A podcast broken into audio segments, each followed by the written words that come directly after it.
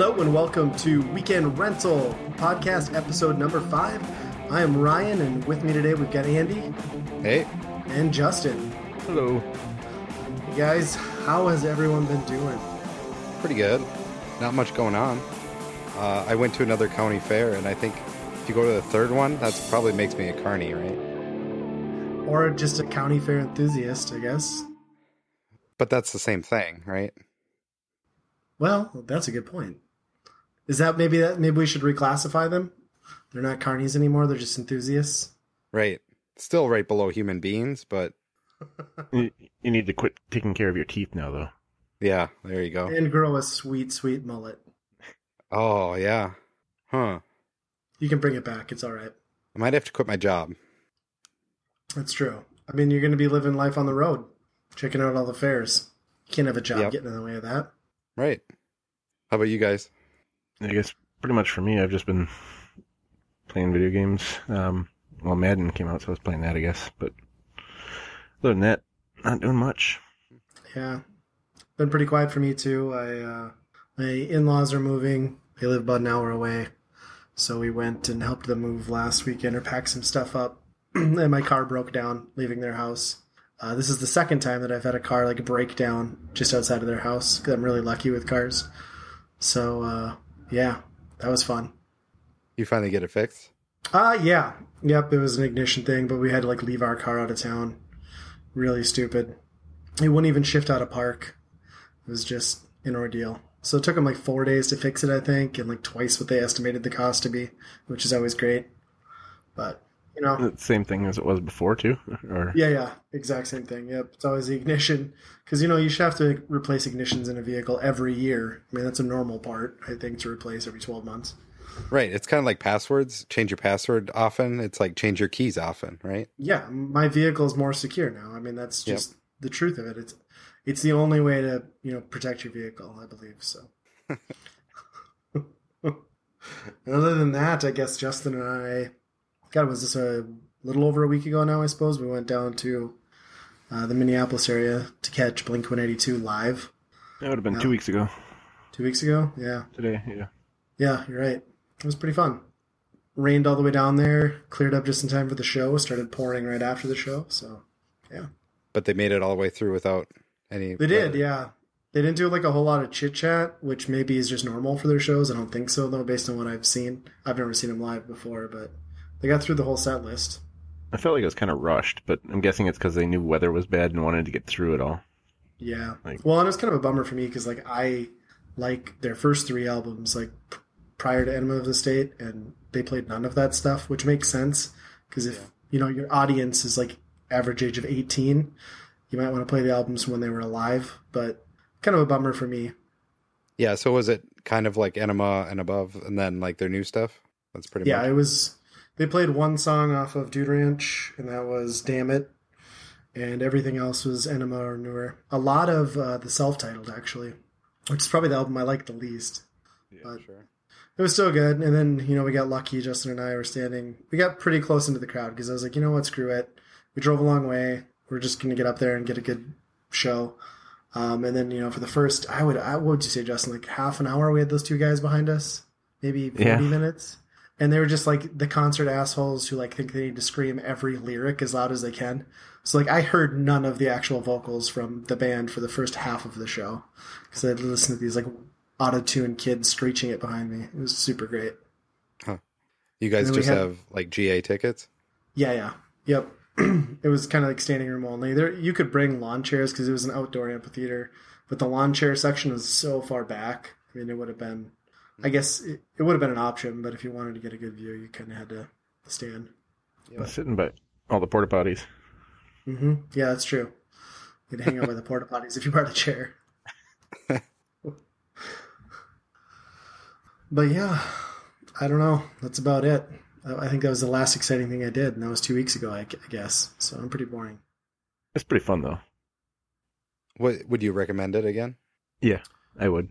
But I think it like I liked it a lot. I just I wish I could have seen Blink One Eighty Two back when I was really into Blink One Eighty Two, so I could have seen like that era. Um, but it was still I'm still glad I went. I'm you know better thirty four than never. You know I think if they had a better opening band, it would be a lot easier to say that. Yes. But that's Oh, their That's opening band. Yeah, they're Was it a this local? opening. No, they're from Australia. It was like a gayer version of you two. Um, they were called Atlas Genius, which I named renamed like what, like At Lost Penis or something because they were they were just awful. They were the worst band. And every in between every song, like "How you doing, Minneapolis?" Like, yeah, we get it. Like, thanks. but the best part, I think my favorite memory, probably of the whole concert, was he's like, "Hands up if you've been to Australia." And I'm, I don't know why I'm giving him like a weird accent. I mean, it was an Australian accent. Uh, it's pretty but- accurate. yeah, yeah. so like five people raised their hand, and he's like, "Oh, that's awesome! You should come to Australia, visit. It helps the economy." I'm like, "Really? like, it helps the economy? Is this a rock concert or like, are you being paid by the travel board of Australia to pitch this?" I don't know. It, I mean, I maybe they're big outside of the U.S., but I thought they were pretty awful. And it was it was not it wasn't the best fit for Blink One Eighty Two. They probably couldn't have been further from that band in sound, but Yeah, that sounds like a really weird pair. maybe it just worked out that they didn't have anybody else in the area, and these guys were passing through. So because I think it was just kind of like a one stop thing for them on the tour. I don't think they were opening anywhere else that I was aware But- of. They were in uh, Lollapalooza at the same time. 'Cause when we looked it up when I got back to the hotel there, they were there like the same day that Blink was or whatever. Oh, that could have been. So they just followed them over. Yeah. Uh, so then I guess I, Andy, I, I'm kind of overlooking this and forgetting it, um, but we did uh, a guest appearance last week on another podcast. Yeah, guys, games, and beer. Yeah, which was pretty fun. Justin, unfortunately, you weren't able to make it, but you, you were in the chat. I did see you. I was in the Facebook chat. Yep. So that was that was fun. We all love those guys. Uh, great group of guys. We see them at MGC. Um, listen to the podcast. I for some like I had a I don't know. I was so absurdly nervous for that. I don't know why. I just like was super anxious, and I felt like everything I was saying was horrible. And um, I'm like I'm ruining their podcast in my head. And then I listened to it afterwards. I was like, oh, that was like totally fine. But I felt like such a dick when we were doing it. But yeah, it was a, it was a totally good podcast for them. Well, I'm not gonna brag us up for them, but I thought it turned out fairly well. Yep. They're probably like those bitches. no, I think it turned out pretty well. Yeah, that was that was a, a nice guest spot. We'll have to have those guys on the podcast at some point if we ever get to where we can do that reasonably sure. well. I'm always worried that like our crappy like rinky dink internet will crap out if we try and bring someone in, but Yeah, don't know until we try. it's true. So what you guys playing or watching? I guess I was just watching Parks and Rec. Um, me and my wife trying to get through the last couple seasons and be done with that. So That's right about the spot that I kind of dropped off of it. I don't know what it is, like Parks and Rec and Office and everything. I've was like a diehard fan, and then like the last two seasons, I just didn't watch them. I don't know why.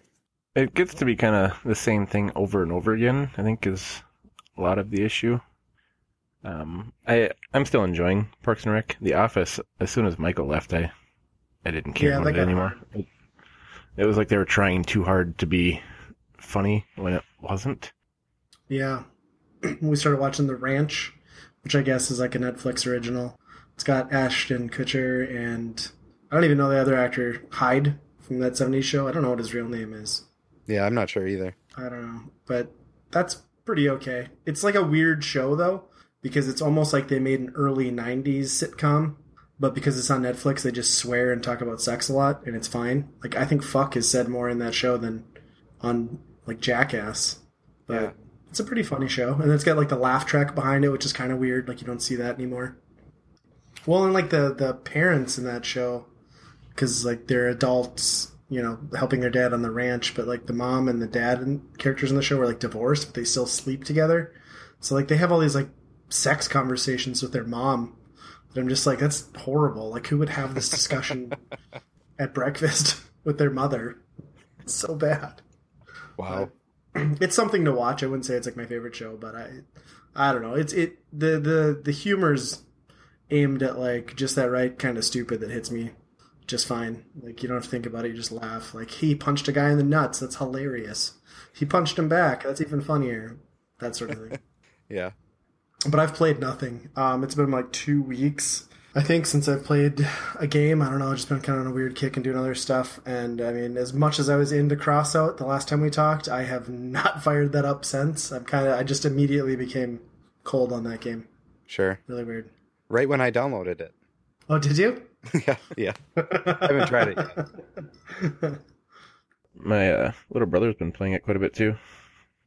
Enjoying some of the raids, so I was thinking I should play it again, but with Madden out, it's tough to switch games, you know? Yeah.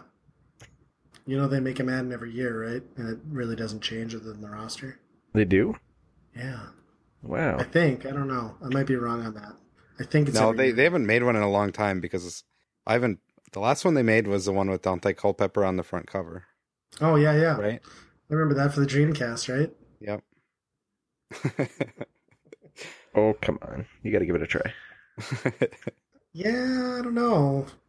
well, I've been playing Sonic. Well, I actually beat Sonic Mania now, but uh, that is a joy. I hear good things. Is it really that much better than like the Uh, original Sonics? I wouldn't say it's that much better, but it it is those Sonics. That's why it is so great, right? Because they Sure. actually are they Sonic? kind of right. They kind of did something really cool where it's if you go back to those old ones after playing Sonic Mania, you're going to be able to tell that oh, they uh, it doesn't look as good, it doesn't feel as good. Um, but Sonic Mania is able to just make it seem like you're playing those old ones. I guess it's kind of has the same feel to it, but a lot of modern touches to it as well. Plus, I mean, the boss fights in that game and the references and just anything for a Sonic fan is is pretty cool. I mean, if there's one thing that you know I could latch my whole identity to, it's Sonic the Hedgehog. So, I mean, that's what you everybody do knows love about me. Sonic. As soon as I met you, you wouldn't shut up about Sonic the Hedgehog. I had to like fight to get a word in edgewise. It was ridiculous. Right? Yeah, I just bring the topic right back around to Sonic and his friends. More importantly, his friends. But Like Big the Cat, the Yep. best friend of them all. Yep. I've I kept like I played this game with one eye and my other eye was to search the whole background for Big the Cat. Could not find him. I'm really Or at least his frog, so you can help him out, point him in the right direction. yeah. so on the bosses, I heard, and this might not be accurate, but I heard that one of the bosses is actually Mean Bean Machine. Like you fight Mean Bean Machine, Yep. like in a boss a, battle. yeah, a couple bosses in, you go right into uh, battle with Robotnik, with uh, playing Mean Bean Machine. It's really So you're easy. actually playing like- the game. Yep. Nice. Yeah, you're playing the game, but I don't know if you could actually lose. Like you would have to really try hard not to lose that one. So I think it was It's just, just like more for the reference than anything. right because a lot of people would get there and be like, "What am I supposed to do?" You know. And there, there's some really obscure ones. Uh, when once you get farther in the game, there's a couple bosses that are um, I don't actually know their names, but they were characters in Sonic the Fighters, the Sega Saturn Sonic fighting Oh, yeah. game. Yep. uh, and they never appeared anywhere else other than that. I, I guess they were in Shenmue, maybe as like a Oh, the keychains or little trinket toys or whatever. yep, yep. I think they were in there as well, but yeah, they're in in this game as one of the bosses, kind of. So that was kind of That's cool. awesome. And I heard it's quite a bit longer than your average, like retro Sonic, right? Or at least a fair bit. Yep, yeah, it's uh, it's quite a bit harder too, at least for me. Um, I don't know if I've just lost those skills over the years, but uh, three lives is not enough because you have to go through both acts to uh, kind of move your checkpoint over to the next zone. Gotcha. Um, I have not gotten all the Chaos Emeralds, which is maybe I guess the real ending of the game. I think there's a level that you get if you get all the You Chaos call Emeralds. yourself a Sonic fan. Yeah, I know. on, you didn't get I'm a Sonic fan. I'm not a. Super Sonic fan. well, that's cool. I, I want to check that game out. Yeah, it's it is really cool. I mean, I I definitely am not one of those people that say, "Oh, Sonic was always a bad game" or anything like that. They they definitely were good games. There's those old Sonic games were kind of separated. The Green Hill Zone and all that is not actually what the game is past that. Um, but this kind of balances it quite a bit, where it's like a lot of you wouldn't believe how much you're traversing um, these levels, you're probably going left as much as you are going right, which is So they've got pretty like new. actual platforming in it instead of just run fast. right. Exactly. Yep.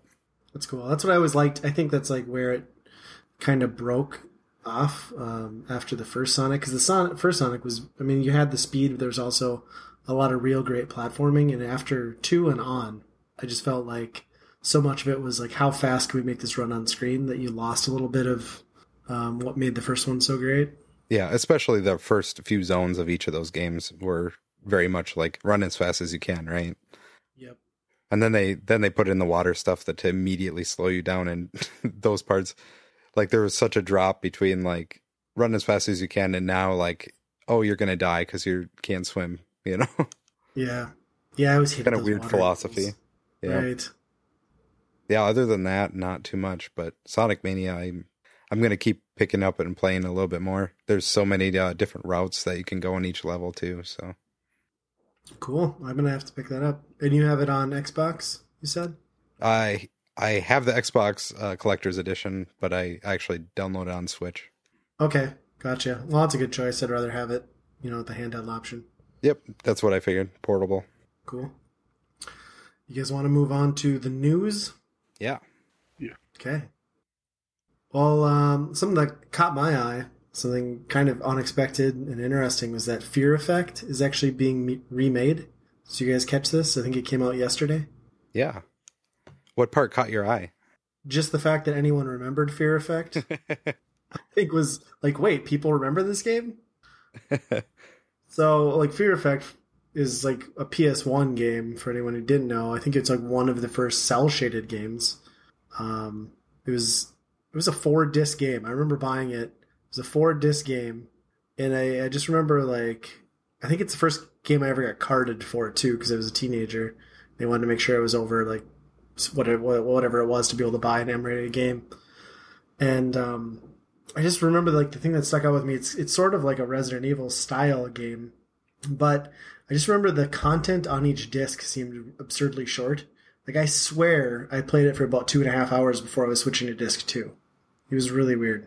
Was there a lot of cutscenes?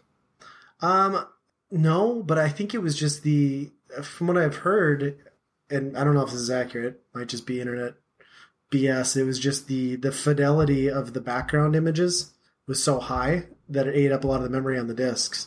Huh. Um, because they were like uh, like high quality like pre-rendered backgrounds. Huh. But did you guys ever play it at all? I never did. No, I can't say that I did. I I've seen it before later on, but I I've never never really played it. What what type of game is it? I mean, I, I would say you know, original Resident Evil um, one and two, that sort of style game. Puzzles, uh, f- the zombies do come into play. I think by the second disc, you're like, you land on this island and there's like a bunch of zombies coming towards you. Uh, I, I don't think I ever beat the first game. I just know in the advertising they really marketed that game um, on the sex appeal factor for the main character. I, I think like I could be wrong, but I think she was a lesbian and she had a girlfriend in the second one, the sequel. And like I just remember like a lot of the ads were kind of provocative for that. And I, I I just felt like it was an okay game. I was a big fan of Resident Evil, so that formula kind of worked for me, but I don't know, it never stood out to me other than the fact that it was four discs. I think I got it for five dollars on clearance at Target back in the day and I got carded for it. Like those are my standout memories. So it definitely didn't leave a lasting impression. So that's why I was kind of shocked that it was being remade. Um, and I actually kind of want to go back and play it. Uh, I think it'd be. I think they're putting out a new one after this, the year following. That's kind of what it sounded like. Yeah, they're kind of re- trying to re- reboot the whole IP. Right. Then.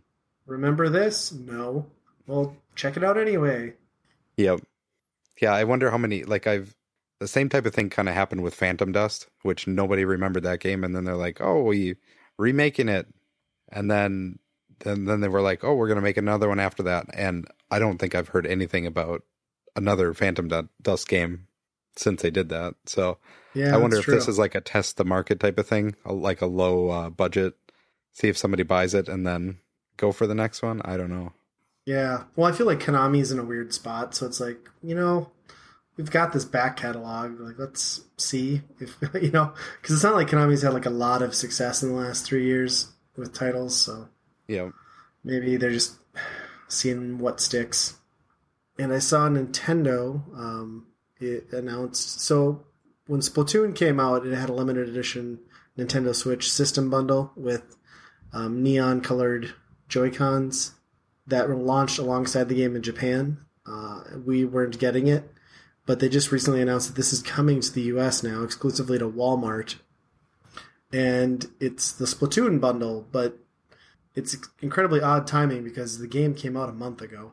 So anyone who wanted Splatoon and had a Switch already, probably, I mean, I don't know who this is geared at. I mean, maybe, maybe this is a good holiday bundle, but it just seems strange to have a, a, a game bundled system so far after the launch of the actual game itself.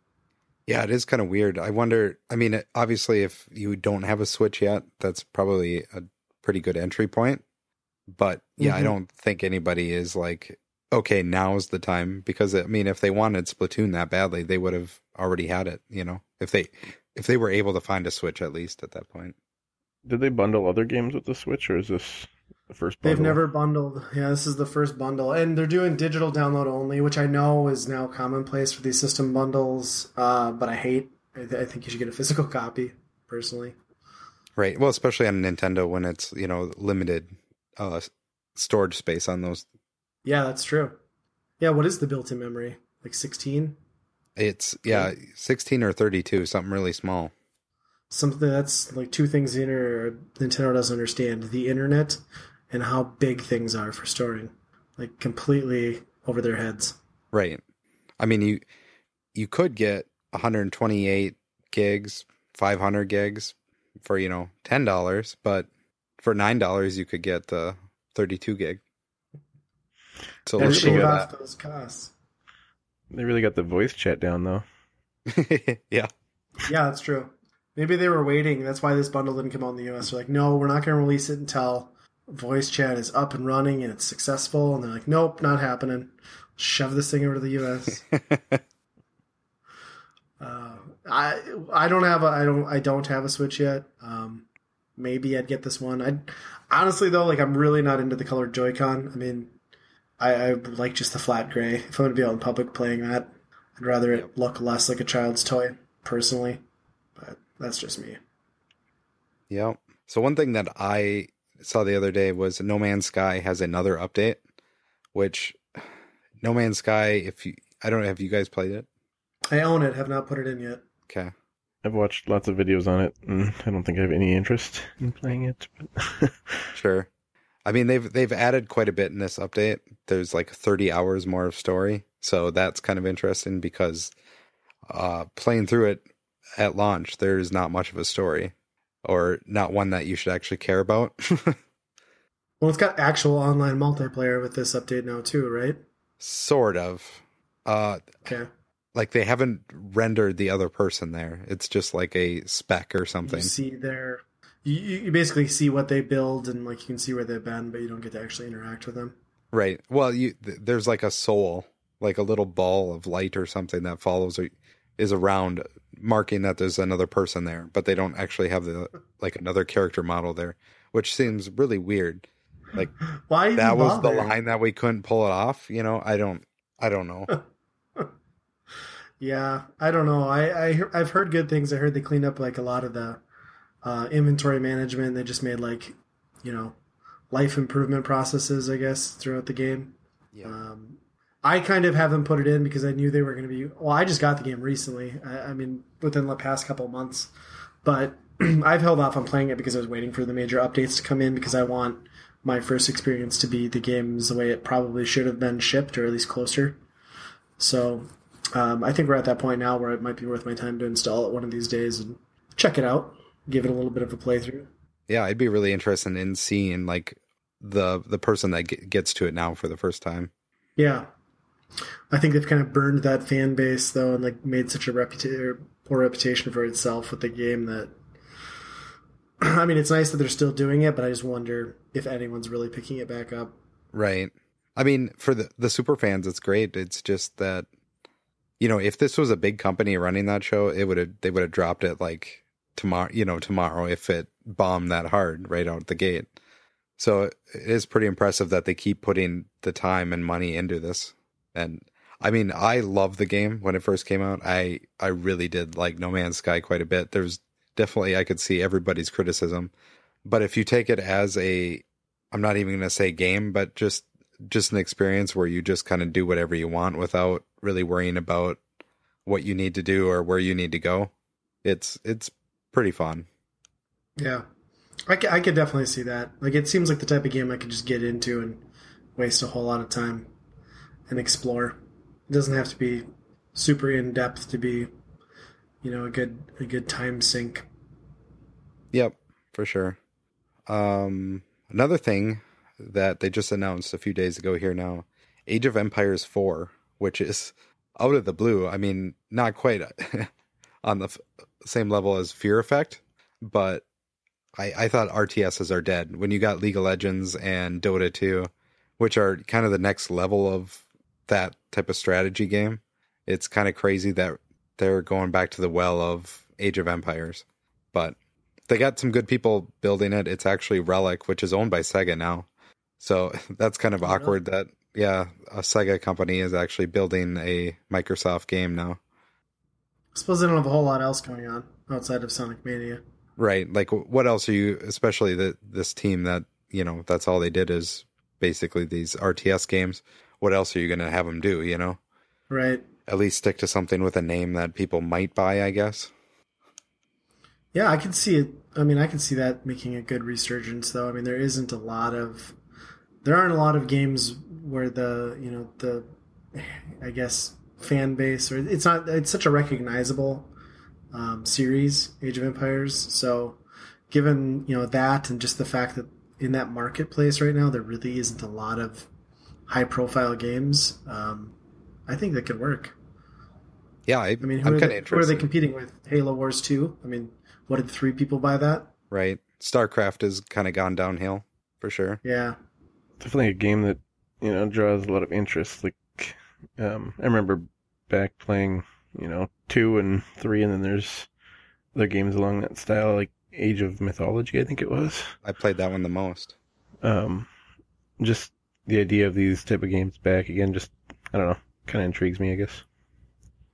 Yeah, they're like those are the kind of games that I can just sit down and like uh, five hours later, I it feels like I just started and I just sunk like five hours into it Yep. every time. Like I just get so burned with those games because I mean I love them, but it's two in the morning on like a Tuesday night and I don't even realize it's what's happened. So yeah, it- it'll be cool. I'm curious to see how this develops. Is this going to be on um, home consoles too, or just PC? I think they announced PC for now. Okay. Yeah, I Which didn't it- see anything announced for Yeah. consoles.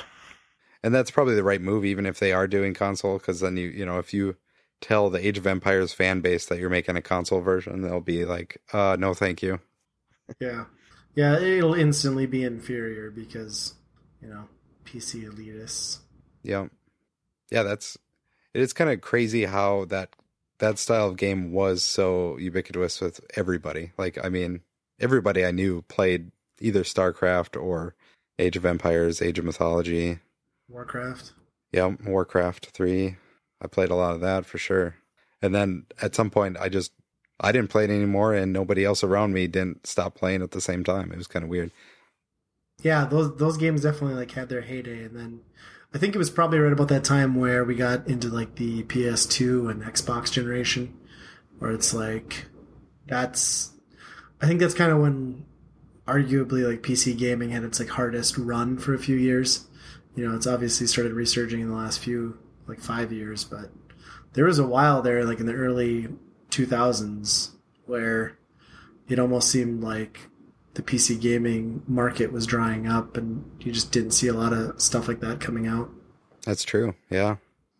But it's it's the perfect time to bring it back. I mean, Steam is huge. More and more people are going PC. You think this is coming out on Steam. Well, a lot of people have computers to use Steam. yeah, there you go. Yep. Yeah. And you know, Microsoft seems intent on like pointing out the fact that every game you buy with them is also playable on a PC, so Yep. why not? Yep, for sure. I do agree that it was about the time for PS2 because like when I quit playing it, I started playing SOCOM 2, and I that was like one of the first games I got from my PS2. So Yeah, and that makes sense because that was like one of the first games that actually had like depth to a game that you would expect from a PC game that was on a console, kind of. Mm-hmm. And then Xbox Live started firing up, and that drew a lot of the like shooter community over. I mean, because that was right about the time that Counter Strike was still huge too. I mean, Counter Strike is still huge. Don't get me Right. wrong, but a lot of people who were diehard into that started shifting over to Halos, and, and it all kind of started coming home. Yeah, because like Halo Two, well, even Halo before Xbox Live was around to support those games, and then SOCOM. Like I felt like those were all just massive like crossover games for people who had largely been PC online gamers. Yep. So limited run games put out Night Trap physical edition. Uh, it also came digitally to PS4 only, I believe. When you say physical edition like that, I just get like this like weird like pervy like collector's edition of the game, you know, be given its history. Like physical edition comes with feelies, lube and a condom. Yeah. Okay, sorry. I mean, it is a disgusting game, right? Like the content of that game is just disturbing. So According to the media, yes. Yeah. You know, it's just it's highly pixelated pornography and it's just it should never have existed in the first place. yeah. Damn you, Night Trap. You know, honestly, the only sin in that game is the uh, the character designs of the enemies. Those are just terrible looking people. Yeah. Well, I I feel like when they came up with the enemies, they're just like, well, we have no budget for this, so you want to run down to the 7-Eleven and buy a bunch of ski masks? Yeah, Yep. sure. Yep. And aren't they supposed to be vampire henchmen or something too? oh, really? Yeah, I don't know. I think they're supposed to be like vampires. I, I could be wrong. I don't know. But Have you guys played Night Trap? Like a lot of them? uh, I have never played Night Trap. I've played a bunch of Sewer Shark, um, some other awful similar games on the 3DO, but not Night Trap itself. Yeah, I haven't mean, even it's heard of it. it's not a fun game because all it is is you're just changing like security cameras to find certain different things going on at that exact time. And if you miss it, you lose the game, you know? And it, it's just not a fun mechanic at all. all those full motion video games. I mean, it's essentially just a quick time event simulator. I mean, really, that's all those boil down to. I feel like. Yep. Yep.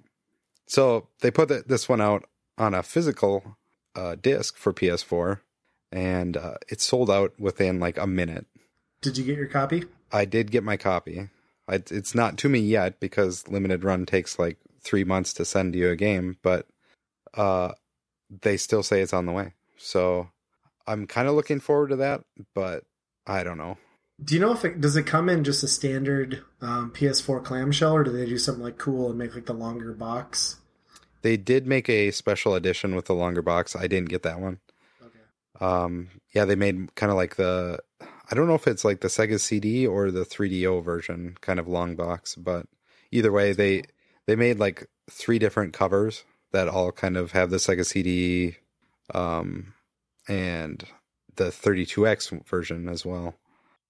Kind of just different artwork on it. Um so they I think they saw that and saw like the demand for Night Trap was just like insane that it sold out that quickly.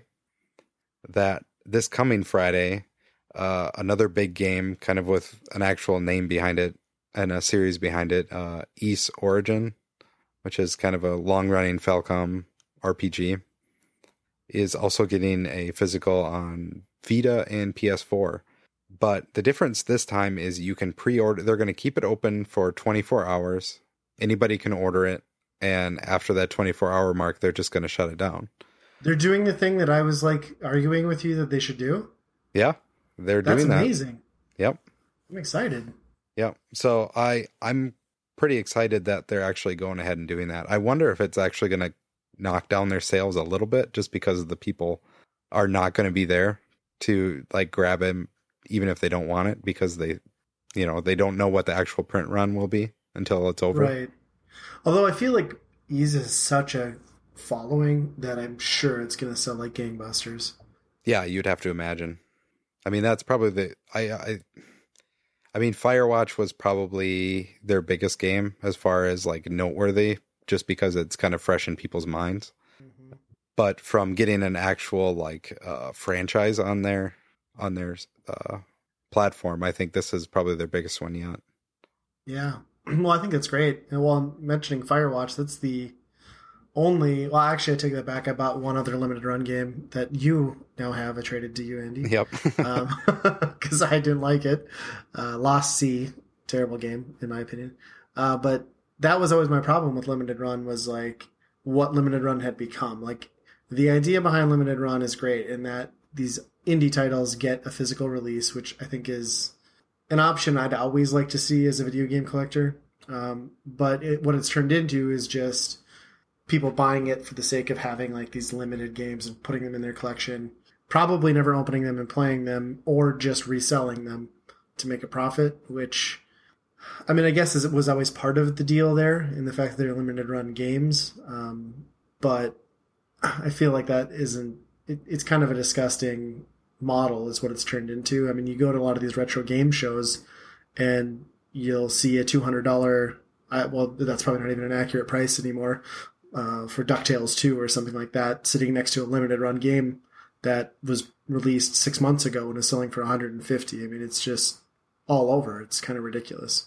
yep, for so sure. the fact that they're doing this with Ys, allowing people, I mean, it's still a window, but allowing anyone who wants it to actually get the copy, uh, that's huge. I think that's, I think that's probably the direction they should go in with all their releases, to be quite honest. Yep. Yeah, I think I think that it'll be interesting to see if this is what they continue doing. That that's what I would say. Just because when they say they're limited run, they would, won't know what the run number is until after that. You know, so you, you they can't say in any marketing how what their limited run actually is. You know. So, do you know, like in past releases, have they had like, is there a staple? I mean, do they do three thousand for the Vita and four thousand for the PS4? Was it always a set number, or did it vary by title? Do you know? It varied by title. I mean, when they first started out, it was like 2,500, 3,000. It was really low. And now, like, uh, kind of, I think Night Trap was 5,000 maybe. And they, Okay. they're doing like collector's editions as well, which I don't think count toward that. So I don't know. Oh yeah, I see a lot of soundtracks. Yeah, they've been kind of doing this uh, thing where they make like a big box version. So there's a Wonder Boy one. I think there's a Darius Burst one, which those sell out immediately. I can't even I can't even click my button fast enough for those. Yeah, Wonder Boy, I actually really would have liked to pick up, but obviously missed that.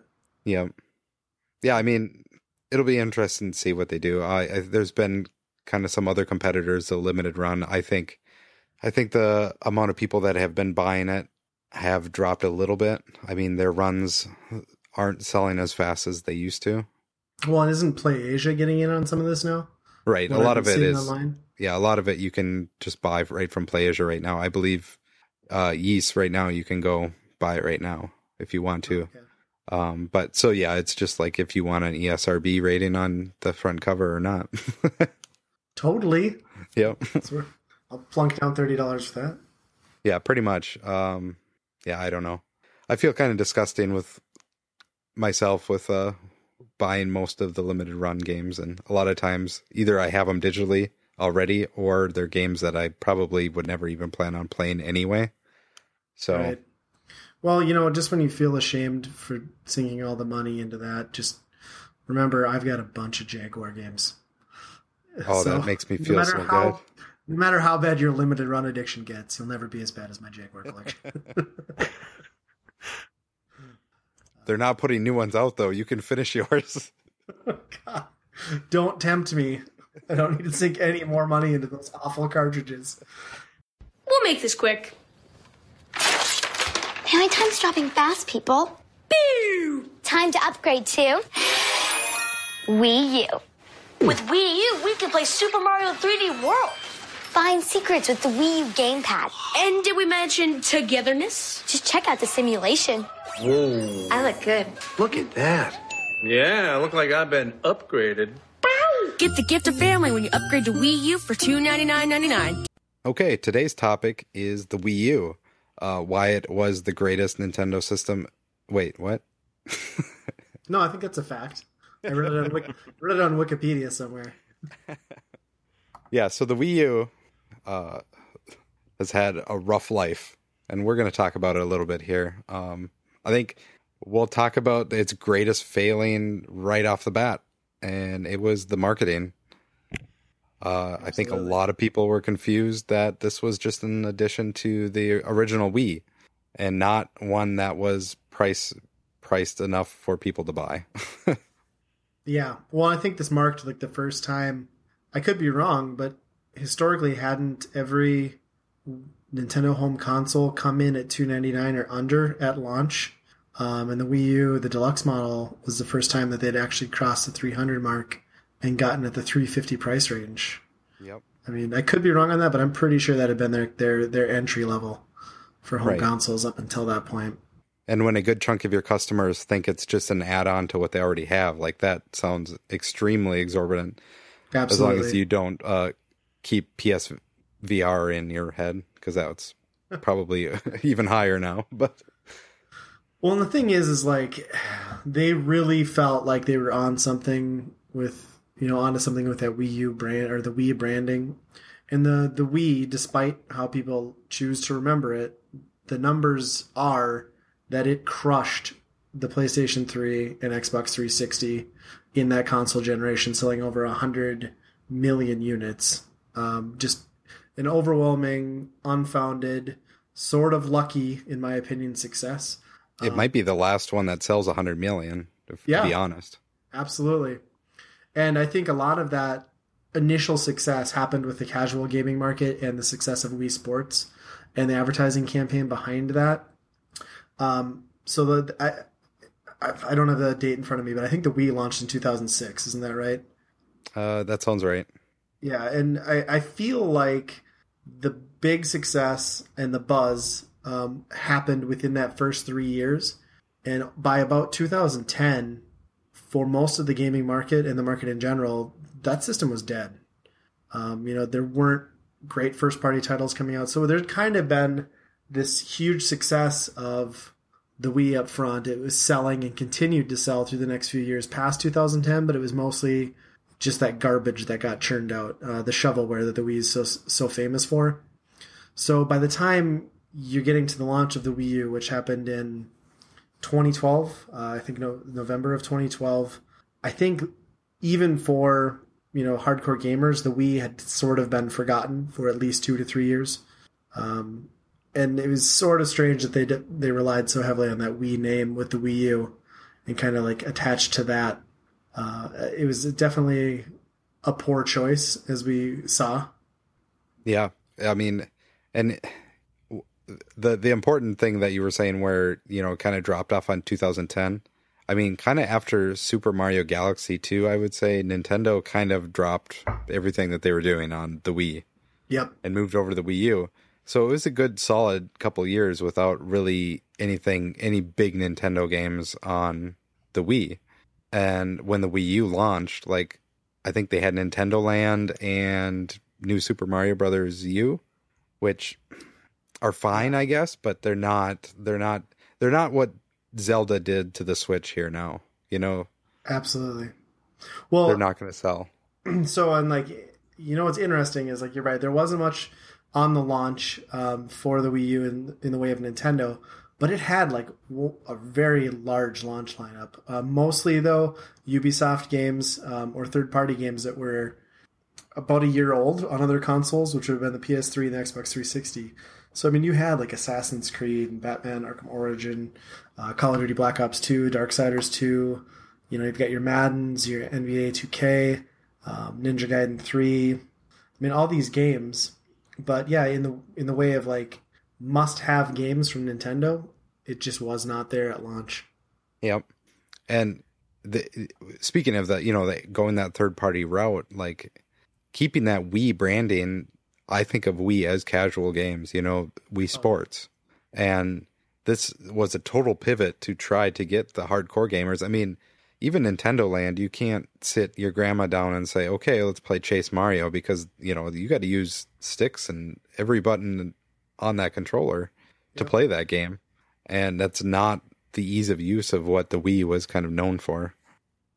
Yeah, and I think like like in you know, Nintendo Land's a weird example too because it used so many of like the actual Wii motes from the original Wii.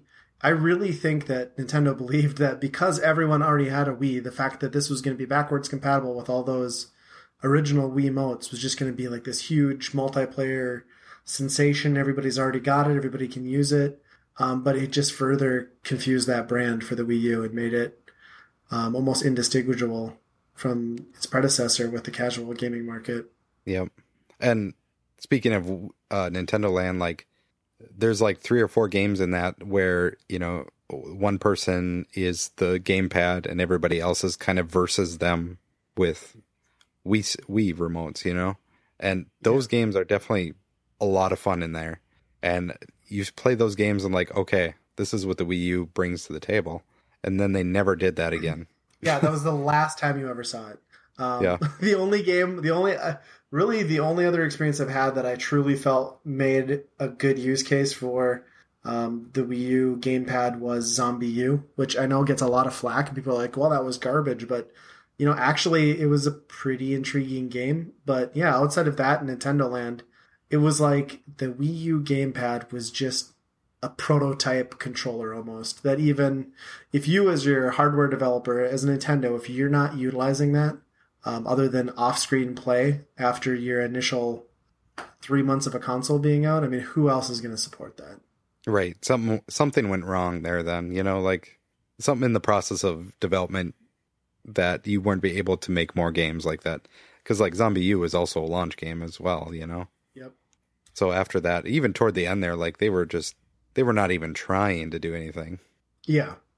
Well, and they didn't, you know, in marketing and initial lead up to launch, they didn't explain well like the benefits of what the gamepad was supposed to be able to do and I don't know. I mean, they they tried, but they didn't. I mean, I think it basically turned into this device that you could use to play your console on another screen if your TV was being occupied. But even then, it was a complete failure because depending on how your house is set up, you're getting like what they said 30 feet. Like, I think that's bullshit. If I can get 15 feet away from my Wii U and still have the gamepad connected, that's a good day. Yep. Yeah, I, I wonder how many, how, how often that, uh, off the screen thing really took off anyway. It's a nice, nice feature to put into, into an ad. But when it really comes mm-hmm. down to it, how often did people use it, you know? Yeah. Well, and myself personally, like I tried to use it quite a bit. Like I got the Wii U right when we had um, our first child, and you know, you'd be in the nursery or in another room, and I was like, well, this would be great. I'll, I'll sit up there and put it on mute and play a game while I'm, you know, rocking my daughter to sleep. And you know, I, it never happened because I could not leave the direct vicinity of my system to even utilize it. So it was just an interesting idea gone wrong. Like the Wii U in general, I guess it's a good, an interesting idea gone wrong. Yeah, very Sums much so. Topic over. Done. mic drop. Yep. and speaking of mic drop, actually, this is a good segue. Not that it's in the right place, but uh, with the launch of the Wii U again, they Nintendo stuck to their guns, saying they didn't see uh, the the demand for an online gaming system or online gameplay or voice chat or a centralized system. And that was a huge nail in the coffin for them with this system. We'd had PlayStation Network, we'd had Xbox Live. The majority of the games that were, you know, third party developed relied on this stuff and they didn't have that in the the Wii U at launch. I mean, there was some games that utilized voice chat, but it was immediately bogged down by the friend code um, and I mean, we got what one Turtle Beach like headset that came out for the thing uh, at launch, and it was just the cheapest version you could possibly get. It did work, but I mean, that was it. Yep. I mean, I will give it the Miiverse is a really cool idea that they've since killed for. Yeah, I was gonna I say they no, just murdered it, didn't they? Yeah, yeah. Uh, I like the Miiverse quite a bit. Um, there was a couple good ones at the very beginning. If you went into some of the Barbie ones, uh, play hubs of there, there was some great comedy material in there. Spend a lot of time in the Barbie universe, did you? Oh yeah, every night you you had to check it. I mean, there was there was seriously some good comedy in there. Not something I would want my daughter to just hop on there and say, "What's." I want to I want to chat with other Barbie like-minded individuals. It was not that. I sort of just like use the Miiverse to like draw like people pooping on things and stuff and like upload to Miiverse when I play a game. Yep. I I pretty much took it down to like sixth grade level immediately and I never left. Yeah. That's probably kind of funny. I'd like to see it was probably most of the kids that drew stuff to act like adults and then the adults were drawing things that looked like they were acting like kids. Well, there's no way to track it back to you because you're not a real person. You're just a friend code. So Yep. you're completely safe in Nintendo's Miiverse. yeah. I wonder how Um, many people used spe- Nintendo consoles used inappropriately. Like, didn't they have like a video chat feature for a while? Like, do you suppose that ever got used as like some sort of like weird solicit solicitation like ring? Oh boy. Like somebody out there had to be doing it, right? Yeah, that sounds like a bad bad idea. It does. But I have to believe that someone Yeah. did this. Obviously, they didn't take the warnings of Uno seriously. um, the controller. What do you guys think about that? Like, now I I loved it when it first came out. I thought it was a kind of a cool piece of tech. But when when you put a Switch in your hands compared to this thing now, like this, it's like a kid's toy. Yeah, I will say, like, as big as and bulky as it was, it was very light and very comfortable in your hand. Um, I never did get used to the two sticks on top. I always thought that was awkward, um, being like a big Xbox 360 person at the time. But yeah, it was good. I think the only time I actually used the Wii U was when I borrowed it from my brother to play Monster Hunter. Mm-hmm. That was fun. And yeah, it it was it was something. The battery life made it horrible, though. I mean, you pretty much had to sit next to an outlet to plug that thing in, or get yourself a Pro controller. Yeah, which the Pro controller was good. Um, again, like the inverted sticks would have helped, but or altered sticks, not inverted, I guess. so we still have our Wii U hooked up, um, and it's used mainly for our Netflix, YouTube, all all of the video stuff. And I think that actually is one of its greatest features, is because it's like a really nice TV remote in that way. Yeah. If that's the only way that you're going to use it, you know, for those type That's- of services. That's what we use it for too. I actually use it as a web browser quite a bit if I don't want to fire up my laptop because the web browser on it's decent. It'll actually play most embedded like web videos um, if you're on a site that's not linked to like a YouTube or something. Yep. And um, yeah, and just like you said, it's got the TV remote functionality, so you can change the input, you can change the channel, you can, um, you know, increase the volume, turn the TV off. It's handy. Yep. Uh, so that's it. It's kind of funny because uh, my Switch is not hooked up to the TV, but my Wii U is. So I play my Switch on handheld mode while the Wii U gets to stay plugged into the TV. It seems fair. Uh, I think the big strong suit that uh, the Wii U has is the games. That's probably the only thing it really has going for it, right? Yeah, I mean the library of physically released games is the smallest of any Nintendo console. I think it's right around that 150 mark now, um, with maybe a couple more games possibly coming out for it. But the the quality of first party titles, um, and then a couple not first party uh, games is just phenomenal on the Wii U, in my opinion. Yeah, absolutely. Uh, like you said, um, it's a really small library. If you are a collector and you're going for full sets, that's probably a pretty easy one. Um, there's a few expensive ones, but overall, it's still not too bad. So, if you want every Wii U game, there's uh, some pretty good ones in there. There's some pretty bad ones in there. Yeah, I mean, some of the strongest titles. Mean, we've got Splatoon launched on that. Um, we've got a Smash Brothers entry, Super Mario Kart 8, which is arguably um, the best in the series. Super Mario World, Super Mario 3D World. Um, we've got remasters of my favorite Zelda game, probably Wind Waker.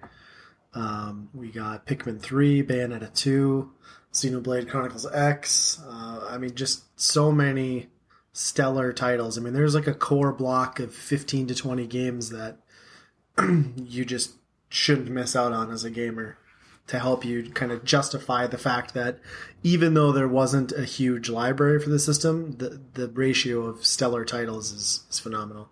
Yep. Yeah, exactly. Um, there was two really. Uh, there was also two, count them, two Barbie games that came out on this. Um, the Barbie Miiverse for the first game is going to tell you that that is the best one, but in fact, it's not. The Puppy Rescue game is miles above uh, the first game, and don't let anybody on the Barbie Miiverse tell you any different. I just think I need to play both those games and decide for myself. It's the only fair way to do that. I'm okay. So as we were talking about this, I looked up uh, top selling Wii U games, and for whatever reason, uh, a GIF came up in Google with the cover of Pikmin Three, but they renamed the game to "Racism is Fine." Like, what the hell is that? I don't know that that's an official release, everybody, but um, might want to check it out if you own a Wii U. Right? Is like Pepe the Frog from those planets? I don't even know. Yeah, I you know that's the thing with with the Wii U is um, I think you know in talking about the marketing we we, we discussed how that was a flop. Nintendo didn't push it well. Um, their biggest problem was they lost all third party support. Uh, but and they they slowly built up a great first party lineup of games. I mean, we're talking what did they have? Probably one major release a quarter, um, which didn't help the Wii U's case, but at least gave you like these awesome games to look forward to. Yeah, I if think- that, I mean, Yeah, when they first launched, when they first announced it, they said, "Oh, Xenoblade's coming, Bayonetta 2's coming." All these big games that were two and a half years later. You know, But I can honestly look back in the last five years of gaming and say that some of my greatest gaming memories, like some of the highlights over the last five years, all trace back to the Wii U. Um, and that's not, I don't think that's a lie by any stretch of the imagination. I mean, Bayonetta 2 is fantastic. Um, you know, Mario 3D World, I love. What might be one of my favorite games. I play it all the time with my kids now. We as a family play. It's it's excellent. Um, and again, getting to revisit Wind Waker with a fresh coat of paint was awesome. And everybody seems to forget or overlook the fact that the Switch killer app, um, you know, Legends of Zelda Breath of the Wild, I'm sorry, if you bought it for the Wii, you bought a Wii U port of a game. And uh, it was made for the Wii U, and it's fantastic. And I've sunk probably close to 200 hours into that game at this point on my Wii U. And it, it's the fantastic, like, last you know quality first party title to come out for the system and you know enough to justify the system in itself if you weren't a switch owner um, and you had a wii u laying around in my opinion yeah, for sure. Yep, and it, they actually brought a lot of new quality titles too, not just relying on their old stuff. I mean, you could say Mario Kart and Super Smash Brothers probably the best they've, you know, one of the best they've ever been, as long you know with Mario World too. Um, but you know, you have Splatoon, which is kind of a Nintendo mainstay now. yep um, and hyrule warriors i thought was like an interesting mashup you know kind of uh, in a great game in itself something nintendo has not frequently done you know lend out their characters especially zelda um, to you know other studios Yeah, for sure. And you know, Super Mario Maker, I had a ton of fun in that for a good solid month. After that, I was kind of burned out on it. Yeah. I'm the same way and I forget about it a lot. It's a great Yeah, game. and yeah, it's great. I just don't know if like they can do that again. I think that's like one of the few games that might stay on the Wii U to be like, oh, that's the only way you're going to be able to play that. I mean, they Yeah. ma- did make a 3DS version, but well, the I thing don't know that if that really counts. Thing that sucks with that is Mario Maker is all dependent on user created levels. So eventually, in the very near future, I assume they're going to pull online support, and that game is going to be almost worthless. I mean, in my opinion. Although I think like what happened with that was like when that game first came out, it was kind of interesting. You got to see these cool levels, and then it just turned Mario into something that wasn't Mario. Like I, I wanted to play Mario Maker so I could experience like an endless variety of Super Mario levels, and it just became a completely different game. And that's where I dropped off. It's like I, I if I had to endure one more don't touch anything level, I was going to throw my Wii U gamepad through the TV. and that's kind of where I was at with it. Yep. Yeah, and def- definitely uh there was a lot of those for sure. Yeah. I haven't played that game, but I've watched some videos where they got to jump, bounce a turtle off a wall, jump off that turtle, catch it, another one. Yeah. It's ridiculous. There's some crazy Spin. hard ones in there too. Yeah. Yeah. But I think like so, and back to Bayonetta two. I think Bayonetta two is an absolute must play game, and I hope it's a game that we see ported to other places uh, because it's a game that everyone should get a chance to play. And it sucks that um, these games, I, you know, I don't want them to die on the Wii U. It's nice to see with the Switch that Mario Kart 8 is getting ported over. We're seeing Pokken Tournament, although I don't know how much that was, you know, in demand. But I'm hoping that, you know, the legacy it leaves behind in the games library is that these move forward on other platforms. People who didn't buy the Wii U, which let's face it, was virtually everybody. Um, it sold what about 13 million units it, it, at the end of its run.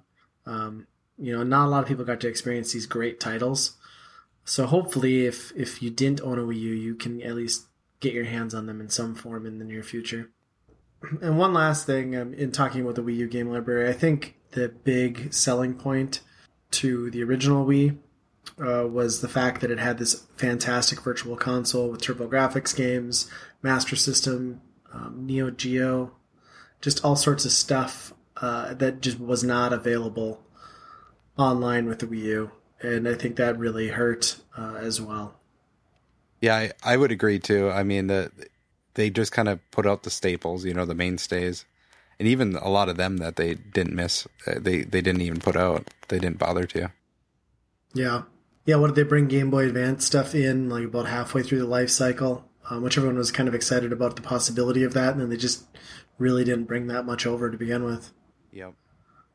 So as far as like I guess your overall opinion, you know, between the three of us and like the legacy that the Wii U is going to be leaving behind. I mean, what are your guys' thoughts? I know for me, like I said, I think the Wii U, it was there was nothing wrong with the hardware itself. It had a branding issue. I think it was just powerful enough of a console for Nintendo. Like you could look at that and say, like this is exactly enough hardware spec uh, for Nintendo to make beautiful games, like something that they're very capable of. But it obviously wasn't powerful enough to bring over uh, third party interest. They couldn't port games across. But I think at the end of the day, for me, the Wii U, I'll still look back uh, and I still play it. I, have you know, I, I really like the system. I'm pretty fond of it. I think it's going to be one of those things that people remember and um, will be looking for in like 10 years. Um, what, what are your guys' thoughts? I think overall the system is a pretty good system. Um, like for me, there's a handful of games that I really want to play. I just can't justify buying one at this point still because they're still kind of spendy for what how long they've been out, I guess. Yeah. Well, and you wonder And if the- that's ever going to change with how Yeah, the- limited run was. You know.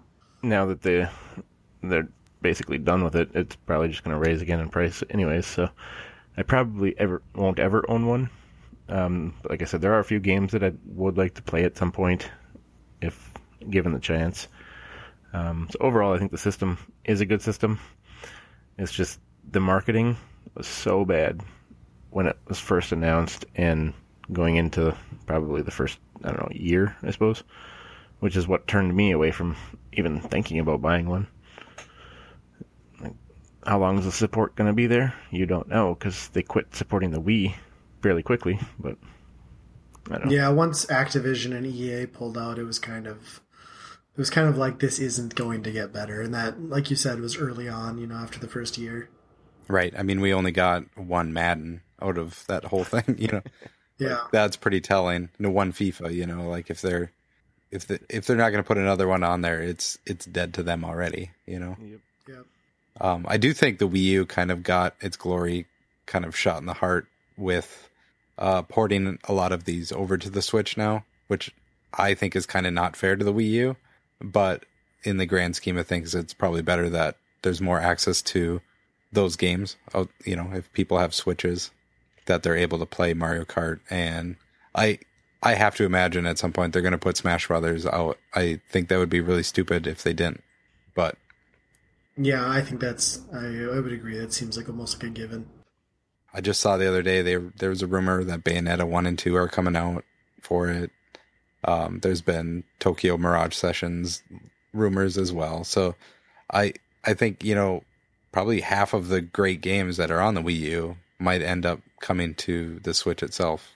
Yeah, and I think that kind of at least leaves a you know a, a positive spin on that side of the console. That at least like the the content that came out game wise was good. So it's cool to see it be ported and there be a demand for it. Because I mean, let's face it, even the best selling iterations of Nintendo's franchises in the Wii U were still the worst selling you know installments overall in those you know Mario Kart 8 fastest selling Wii U game on release worst selling Mario Kart game in the history of Nintendo just because that install base wasn't there Right. You know? And and you know, Mario Kart 8 Deluxe on the Switch is selling like crazy just because Yeah. of the install base. Yeah. well I think in that first week it sold almost as much as it had sold altogether on the on the Wii U it was just insane Wow.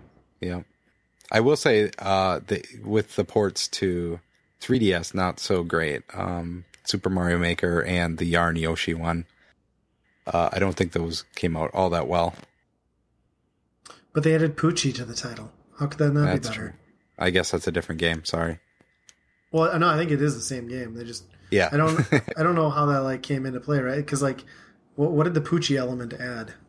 More Poochie? uh, yeah, I don't know if you're a play if you can play as him in that game or not. yeah, that's an interesting uh, point that you bring up, though. Like, it's kind of strange that they were porting so many games directly over to the 3DS in like a watered down version. Right. But it, it had to have been a, you know, like, oh man, we spent so much money on development of these games. We have to recover, you know?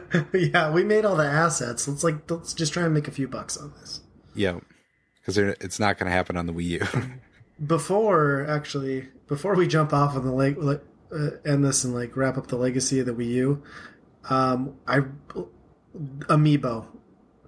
As a great as some of the games have been on the Wii U, I will forever curse the Wii U for being the birth of the Amiibo and those cheap little plastic bastards that I am addicted to like crack. yeah, that's so Because true. that and is it's, now a staple. yep. It's going to keep happening until they, everybody stops buying them Damn and then probably keep doing more. It, it was just so disappointing that they don't do more. They couldn't do more with it. I mean, just the limitations of the Wii U itself was, and the amiibos too as well. Uh, kind of the storage on the amiibos was kind of limiting. So I don't know something along the lines they just didn't think it through on there, and uh, a lot most of the impl- implementations of amiibo are pretty half baked. I would say. yeah. At least they got the marketing right on those. Well, all they had to do was put uh, figures of Nintendo figures, right? Because that's all it is. That's why people buy it. Right. Exactly. Can't screw that up. We'll charge $13 a pop. How much do these cost to make? Oh, 15 cents? Great. Yeah. Sounds perfect. Or if you overhear that they go for fifty dollars on eBay, it seems like that drives a lot of sales as well. Yeah. So the Wii U, was it really that bad? I don't know. I guess it all depends on the individual. But um, it's definitely dead now. Uh, the Switch seems to be um, somehow Nintendo's turn of fate or fortune. I mean, it's it's uh, grabbing casual gamers and you know generally positive reviews and selling like hotcakes. It outsold the PS4, so it seems like the Wii U is all but forgotten at this point, except for back catalog games that are getting ported over. Yeah, and I mean, when you look at what the Switch how how it's going about it, I mean, it had Zelda, which is huge, and there is some you know merit to being a handheld and stuff. But I would put the majority of the Switch success on marketing, and you know that's that really comes down to how the Wii U failed and how the Switch succeeded is marketing. I think. I know. If only they'd have taken the Wii U gamepad, stuck it on a rooftop, and then centered a party around it, I really feel like more people would have gravitated to that. Or, you know, a street basketball game. Yep. Nintendo should have learned. Yeah. I wonder what that marketing agent agency is uh, up to right now. The one that, because I'm certainly they don't have in their portfolio like, yeah, we did the Wii U campaign. They're homeless. yeah.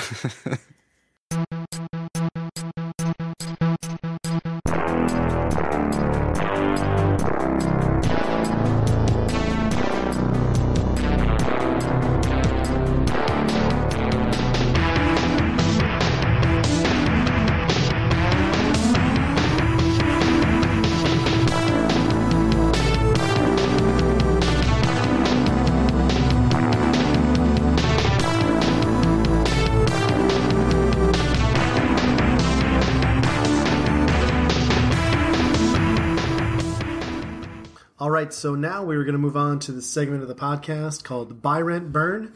And this is where each of us present one game. Uh, we each have a pick, and we decide which of those three games, after giving them a playthrough, we would buy, rent, or burn.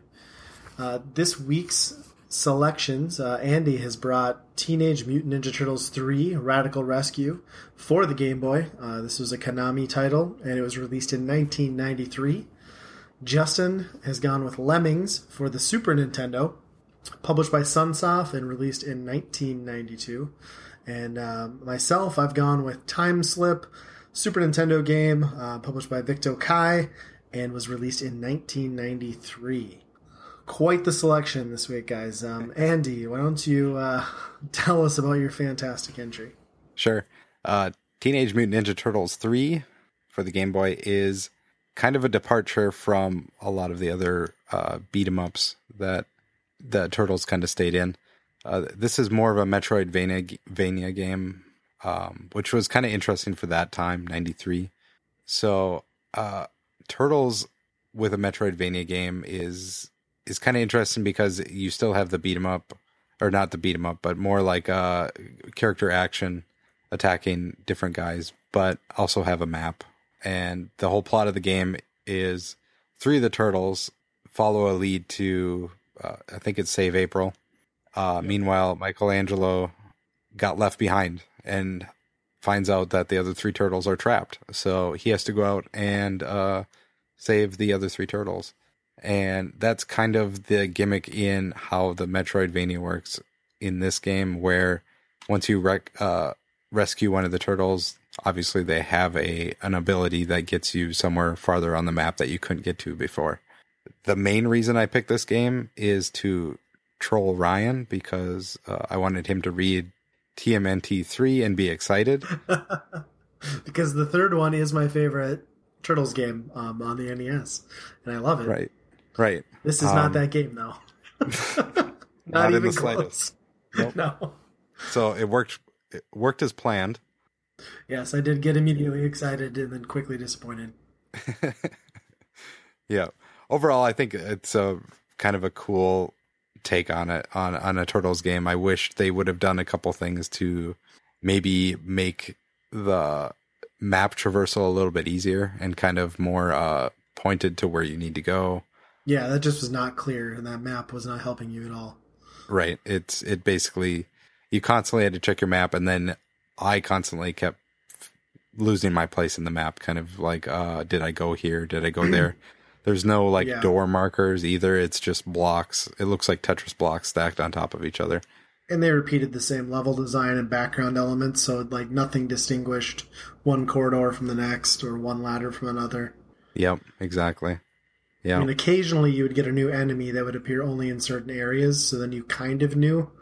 But even then, that wasn't always true, I guess. Yep. Yeah, I mean, this is more my type of game than the actual beat 'em ups were. I mean, beat the the beat 'em ups are fun, but they're only fun for 15 minutes for me. Whereas this, I think if I was a kid back in 93 and, you know, better systems weren't out, Super Metroid wasn't out yet, um, I probably would have been into this quite a bit. I would actually probably put my time into it and learn the map and and actually, you know, memorize that stuff. But nowadays there's it's kind of like shameful Yeah, on no, what I'm they kind of absolutely expected from you. I would have, I probably would have played the hell out of that as a kid, um, and and would have figured it all out. And like the visuals are good, the the audio is good, the the controls are tight, everything's good about it. It just becomes this horrible like slog as you're trying to progress and like decipher that map. Which, as a kid with a higher attention span and more time, um, I think I've become more ADD as I'm an adult. I just I quickly gave up on it. I didn't even rescue another turtle. I was like, Leo, Donnie, and Raph are just screwed because Michelangelo is not getting there.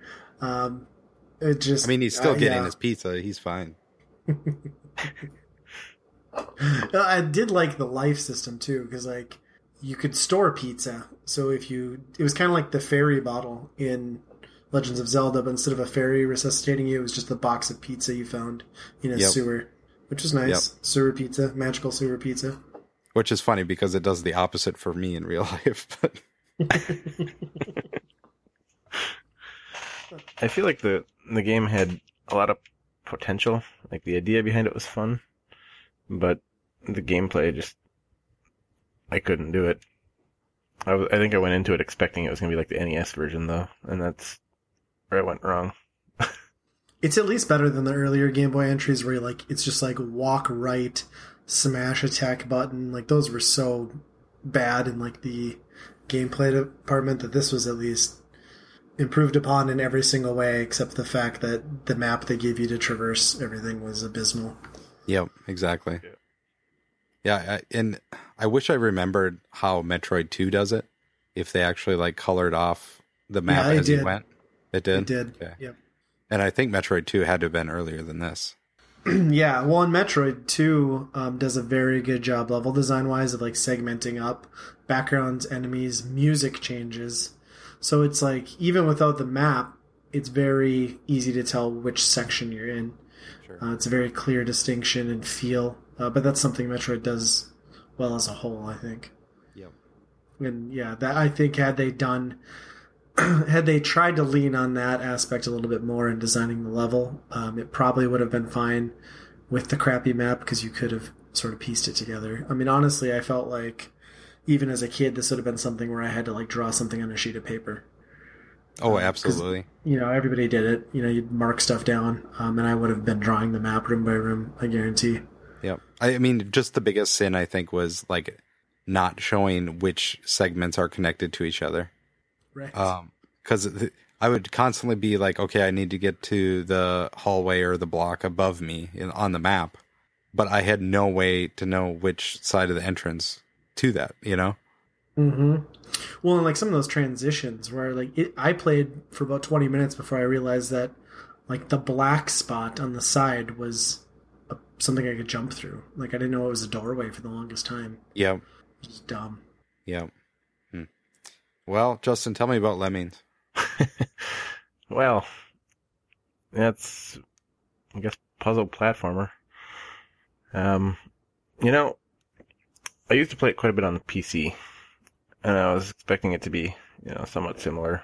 Gameplay and stuff is all there, same as PC. It's just you don't have the mouse and the ease, I guess, to select the people that you're gonna have do a f- function. But overall, I don't know how I feel about this version. I'm not gonna play it again. um, but you know, it's it's one of those games that I always found was fun playing on PC. Just the different levels, and some of the levels actually got to be pretty challenging. Yeah, I don't know. Doesn't work well on Super, I guess. Yeah, I feel the same way about how this is a.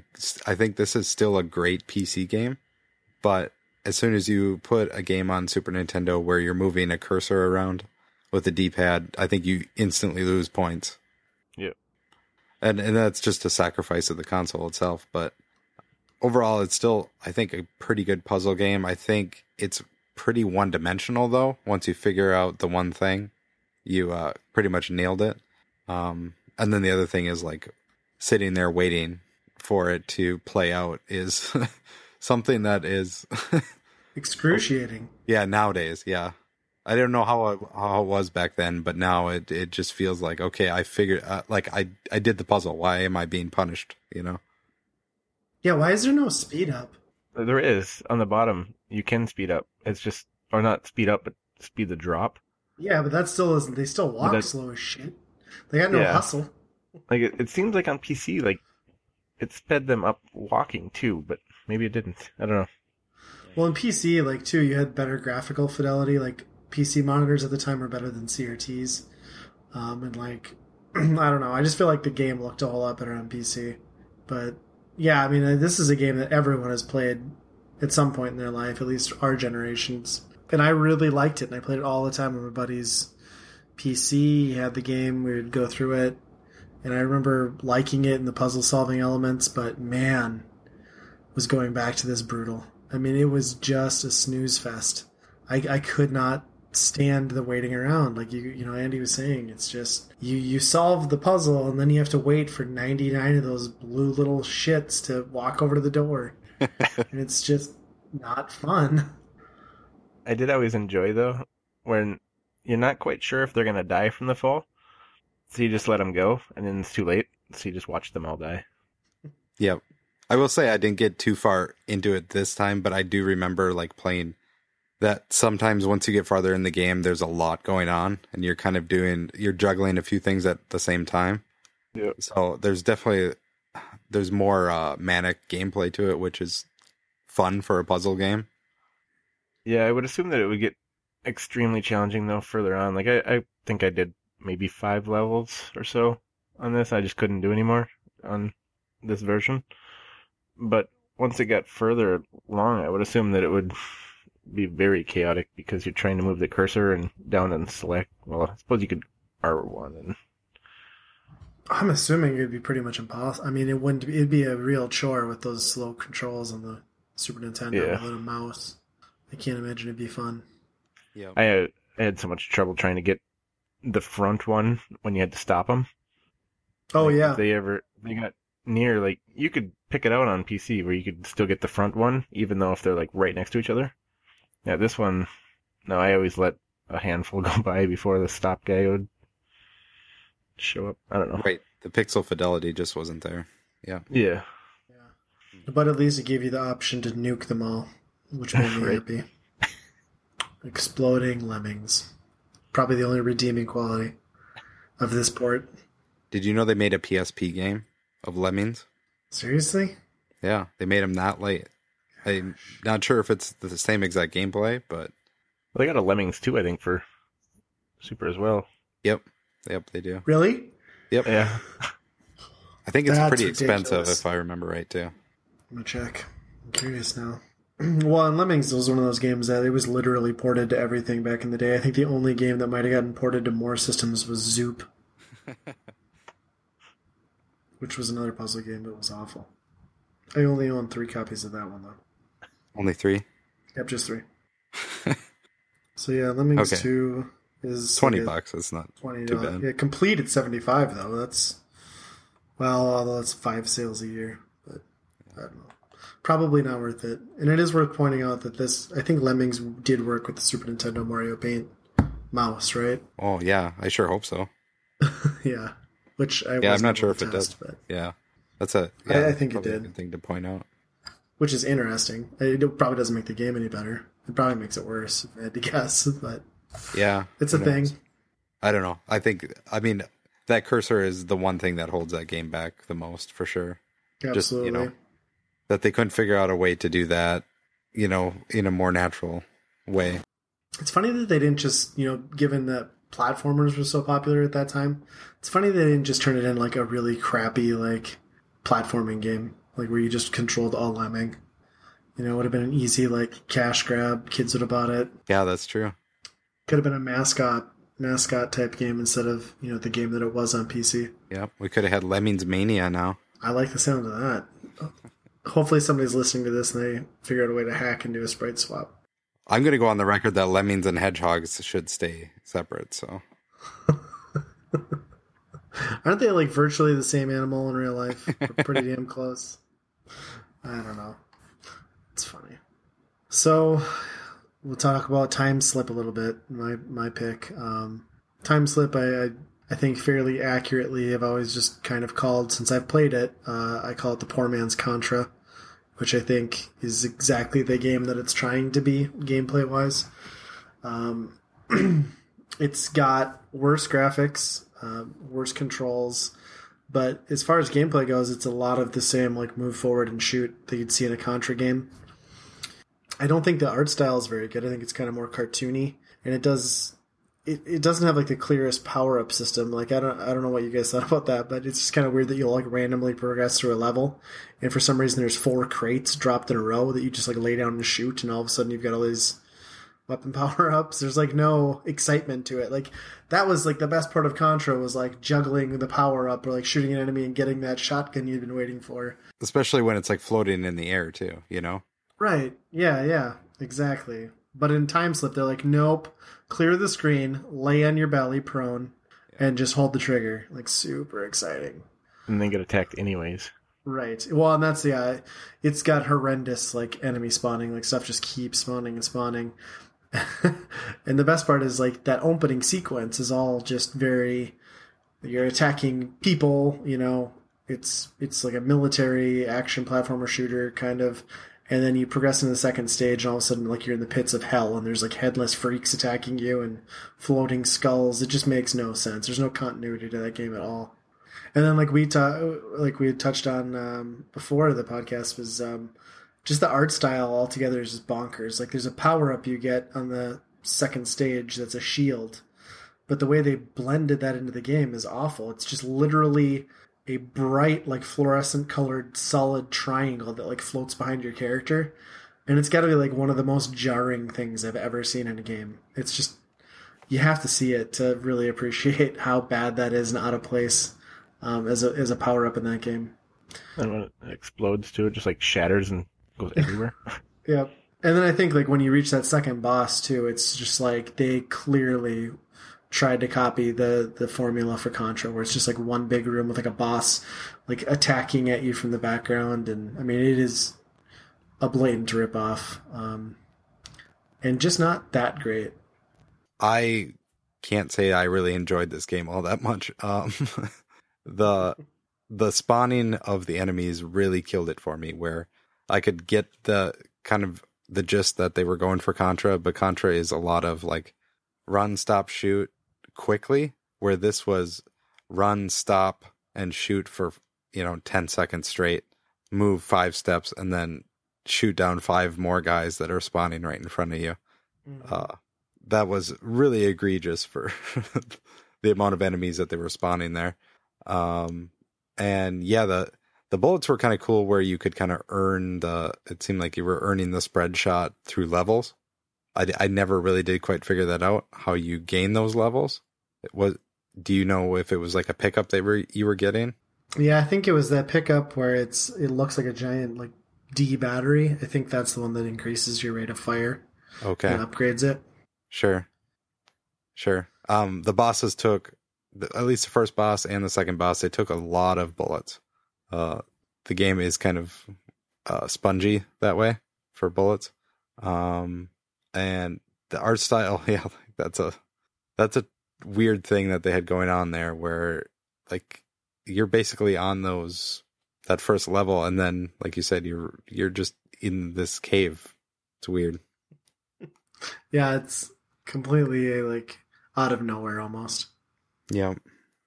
When you're on the bosses too, and like if you do die on the boss, you come back and you don't have any of the power ups, and it just takes so much longer than two on the boss because you can't do nearly the the fire rate or the the spread on the shot. Yeah. It's just brutal. Does it, like did you guys notice like I couldn't figure it out like where it was listed, but does it have a health bar for your character? Like I never knew when I was gonna die and when I wasn't. You know, what was that blue bar on the top? I don't know if that was your health or not. It Wasn't might there one been. on the right side?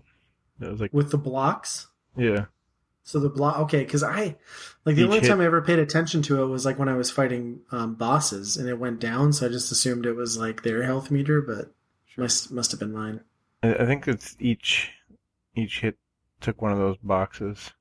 I'm not sure what that blue bar was though. I think that might have been rate of fire, like how powered up you were That could be. with that. But if you I've have to it. like try and figure that out after playing the game, it's probably a problem. yeah, I seen it move, but I didn't know what made it move. Like while I was playing. Yeah. Or you're probably dista- distracted by like the endless onslaught of like random hordes of enemies charging at you.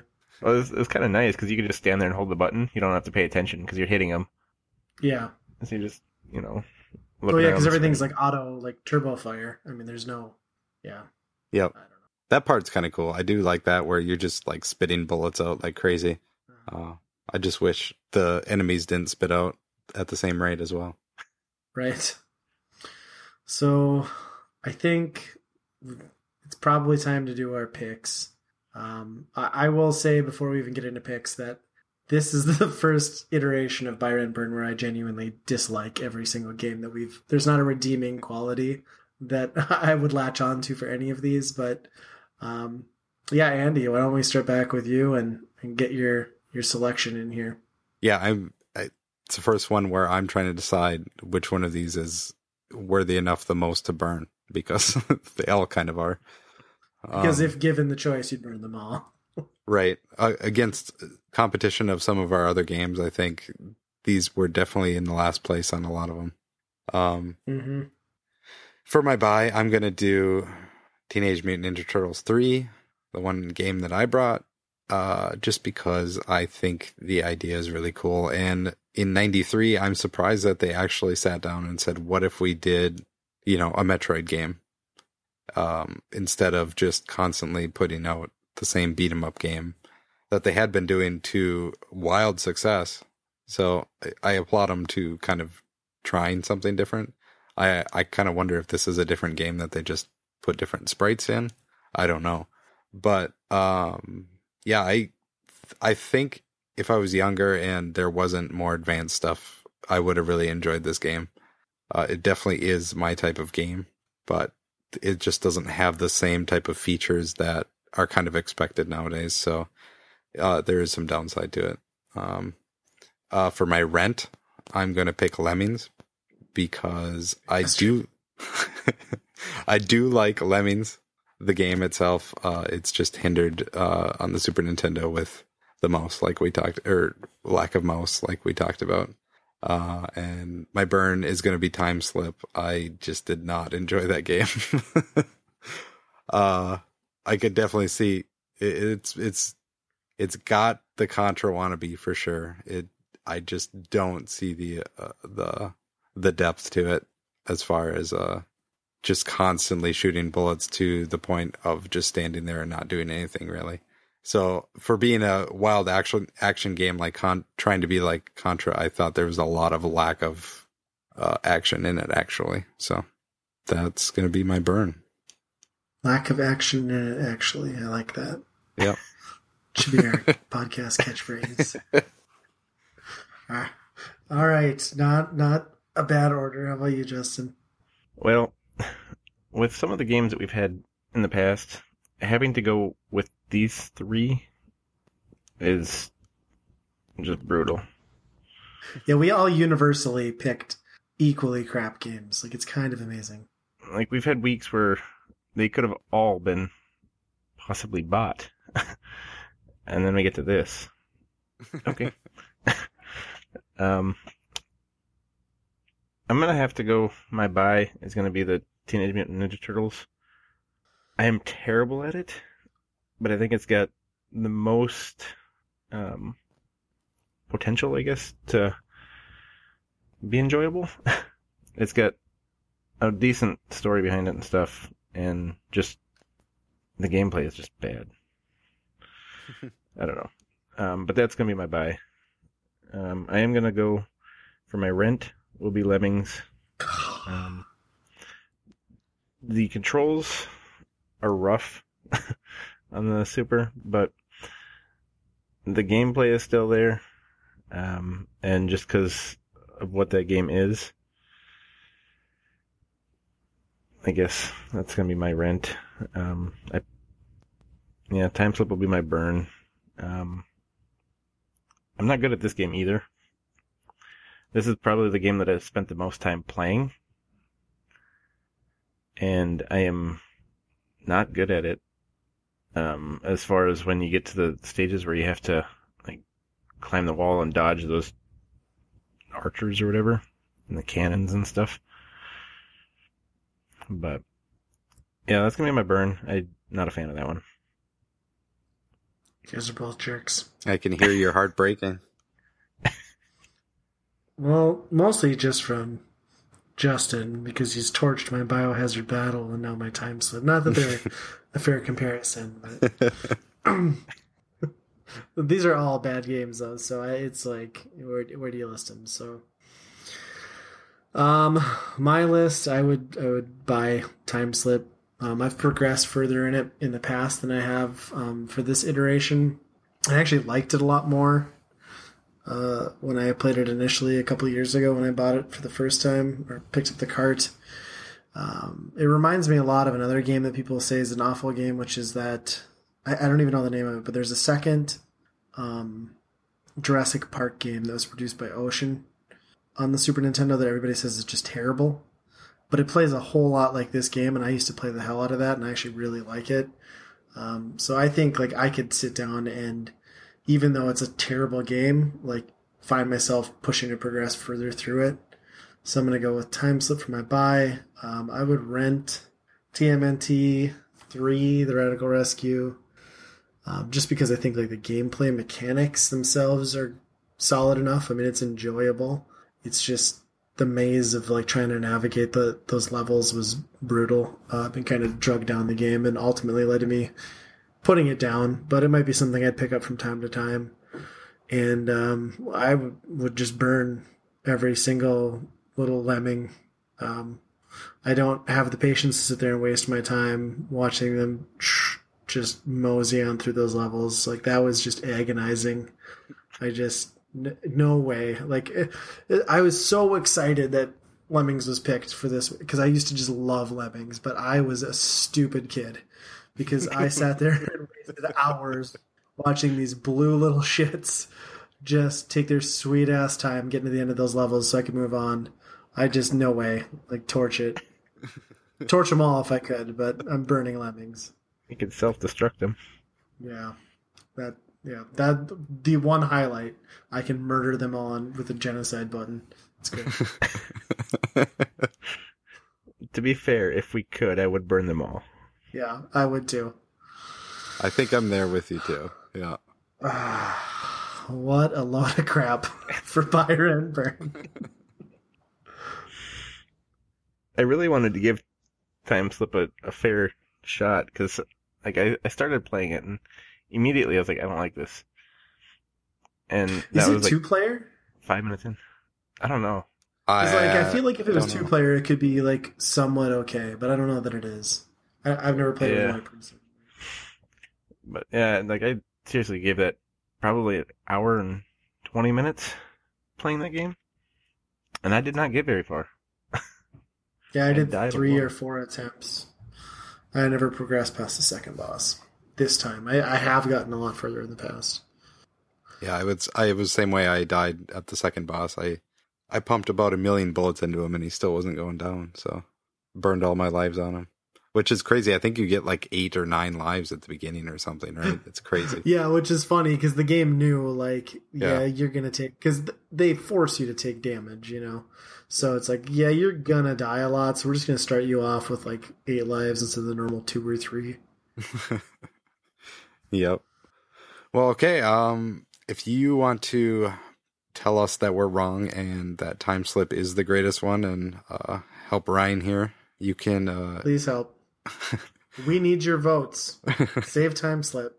yeah, but you like you like Teenage Mutant Ninja Turtles quite a bit as a kid, more than you did time slip, right?